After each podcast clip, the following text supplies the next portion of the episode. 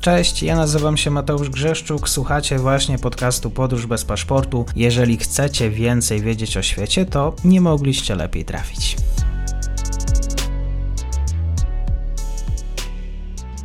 Dzień dobry wszystkim słuchaczom.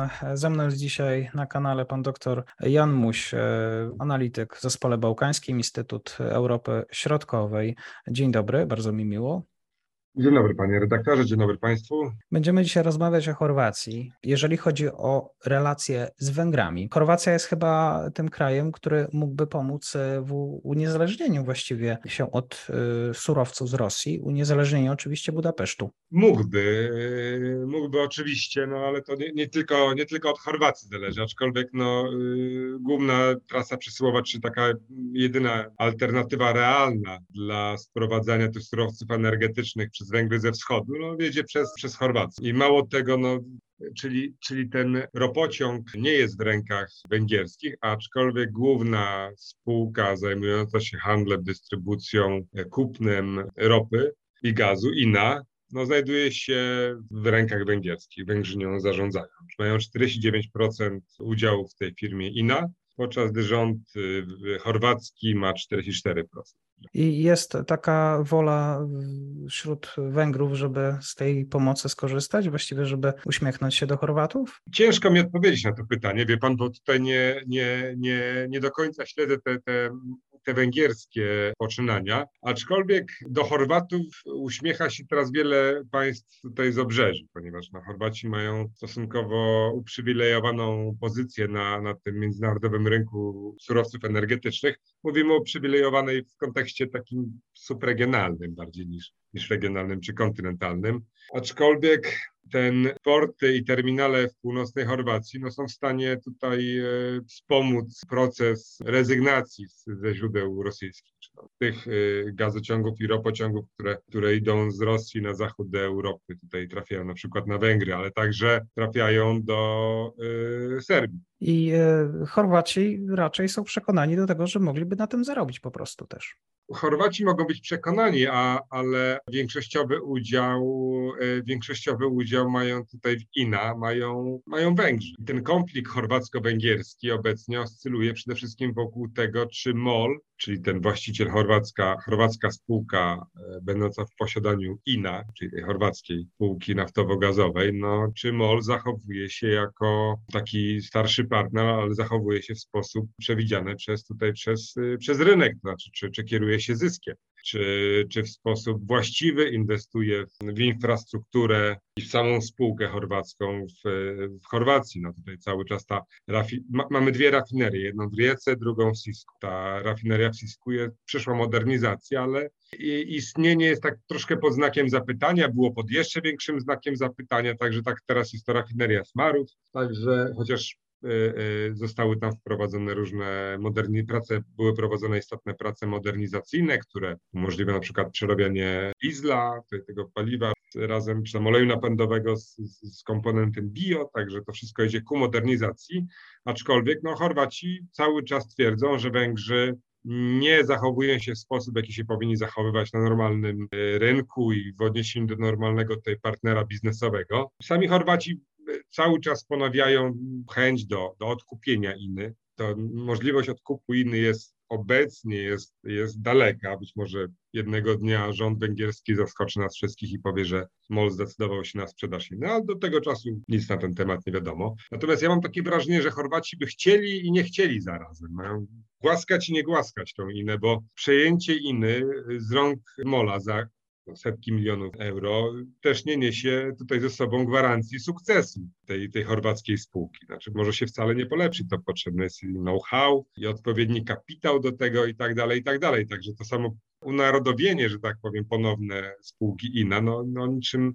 no niczym nie przesądzi, a może być okupione dużymi kosztami i gospodarczymi, i politycznymi. Z drugiej strony biorąc pod uwagę międzynarodową pozycję Węgier dzisiaj w, w, związku z konfliktem w Ukrainie, no to być może jest to dobry moment dla Chorwacji, żeby no tutaj wywierać presję na, na, na, na węgierskich wspólników, żeby tam do, do, do czegoś, yy, jakichś zmian odpowiednich dokonać. Proszę jednak pamiętać, że z INA te, te relacje węgiersko-chorwackie są takie no, Chorwacji bardzo głośne, ale z INA wiąże się obecnie skandal korupcyjny, taki niesłychany, niespotykany dotychczas. I no, jak, jak przeczytałem, na czym ten skandal polegał, to, to jest taki już be, bezczelność korupcyjna, możemy tutaj mówić, że to jest takie, to już chodziło o to, że, że INA sprzedawała spółkom, których właścicielami były tu osoby powiązane z INA, powiązane z rządzącą chorwacką wspólnotą demokratyczną, sprzedawały no, po dalece zaniżonych cenach po czym te podspółki sprzedawały za granicę już na norm, po normalnych cenach gaz, gaz dalej. Czyli jak de, de facto no, rząd czy INA i poprzez to także, także no, władze chorwackie i Samol no, traciły, traciły setki milionów euro w tym mhm. procederze. To nie było w żaden sposób jakoś specjalnie ukrywane. Ja nie wiem, przyznam się, ja śledzę tę te, te, te, politykę w regionie Bałkanów Zachodnich i czasami jestem zaskoczony, ponieważ Chorwacja jako pięciomilionowe państwo, w którym naprawdę ciężko jest coś ukryć. To nie jest 40-milionowa Polska, gdzie tak naprawdę my nie wiemy, co się dzieje tutaj w Warszawie czy w Lublinie, Lublinie, nie wiemy, co się dzieje w Szczecinie dokładnie, czy, czy we Wrocławiu. Tam jest wszystko wiadomo, a się wszyscy znają, więc ja nie wiem, w jaki sposób te osoby, które brały udział w tym procederze, w jaki sposób one starały się to ukryć. No i w każdym razie to rzuca jeszcze głębszy, jeszcze, jeszcze dalszy cień na, na to, na, na rządzącą chorwacką wspólnotę demokratyczną i jej przewodniczącego Andrzeja Plenkowicza, który jest premierem. I w związku z tym, no, Plenkowicz stara się to wszystko tak rozegrać, troszkę przerzucić tą uwagę, która jest skoncentrowana teraz na tym skandalu korupcyjnym, na na inne tory troszkę, że dalej rozmawiamy o INA, nie uciekamy od tego tematu, ale, ale proszę spojrzeć, że tutaj no Węgry są właścicielami w dalszym ciągu tej INY. Mimo, że Węgier, członek Rady Nadzorczej, nie był nijak, nie był zamieszany w te, te nie, był, nie był tutaj w kręgu osób podejrzanych, oskarżonych tutaj, czy, czy, czy w jakiś sposób poszukiwanych przez organy ścigania Chorwacji. Chociaż mhm. wcześniej, w przeszłości, no już te relacje chorwacko-węgierskie były naznaczone korupcją na najwyższych szczeblach władzy w postaci tutaj Iwo Sanadera, który był, no przecież skończył w więzieniu. Premiera Chorwacji, który został przekupiony przez, według sądu chorwackiego, przez, przez spółkę węgierską. Powiedział pan doktor o naznaczeniu tych relacji. Wydaje mi się, że też kluczowe jest to, że te również te historyczne nie są najłatwiejsze. Historyczne nie są najłatwiejsze, aczkolwiek nie odgrywają one tak patrząc z punktu widzenia Chorwacji, nie odgrywają one tak, y, tak istotnej roli, ponieważ Chorwacja ma swojego arcywroga i tutaj nie ma jakiegoś, jakiegoś takiego, jakiejś presji, żeby, żeby te, te, te Węgry jakoś dużo bardziej ostracyzować. Chorwackie, e, węgierskie zaangażowanie w Chorwacji dotychczas opierało się na inwestycji przede wszystkim w INA. Po drugie, Węgrzy byli bardzo zainteresowani kupnem tej grupy y, Fortenowej, takiego istotnego przedsiębiorstwa, czy, czy, czy grupy przedsiębiorstw, które zajmują się, na, na, dominują na rynku żywności. Natomiast wiele tej polityki historycznej tutaj nie było, takiej, która mogłaby antagonizować, pogarszać relacje między Budapesztem a Zagrzebem, w przeciwieństwie do relacji między Belgradem a Zagrzebiem, które no, cały czas toczą się po równi pochyłej i ta równia wiedzie w dół raczej niż w górę. Także, także tutaj Zagrzeb, Zagrzeb ma kogo nie lubić, na kogo zwalać, na kogo wskazywać palcem jako na zagrożenie. Natomiast kulturowo, jak Państwo pojedziecie do Zagrzebia, bo tam Dalmacja jest specyficzna, ale jak Państwo pojedziecie do Zagrzebia czy do Osijek, no to te wpływy kulturowe węgierskie są, czy środkowoeuropejskie szeroko pojęte są, no są czy w Riece nawet nad, nad Morzem Adriatyckim są ewidentne. Dużo bardziej niż wpływy potem już wschodnie z Zagrzebia na przykład, czy, czy tam czy bałkańskie, takie wpływy bardziej orientalne, widoczne z kolei na przykład w Sarajewie. Ale jeszcze wróćmy do tych zaszłości historycznych. Powiedział pan doktor, że one nie odgrywają znaczącej roli, ale o co właściwie chodzi? Chodzi o te ziemie historyczne i deklaracje Wiktora Orbana.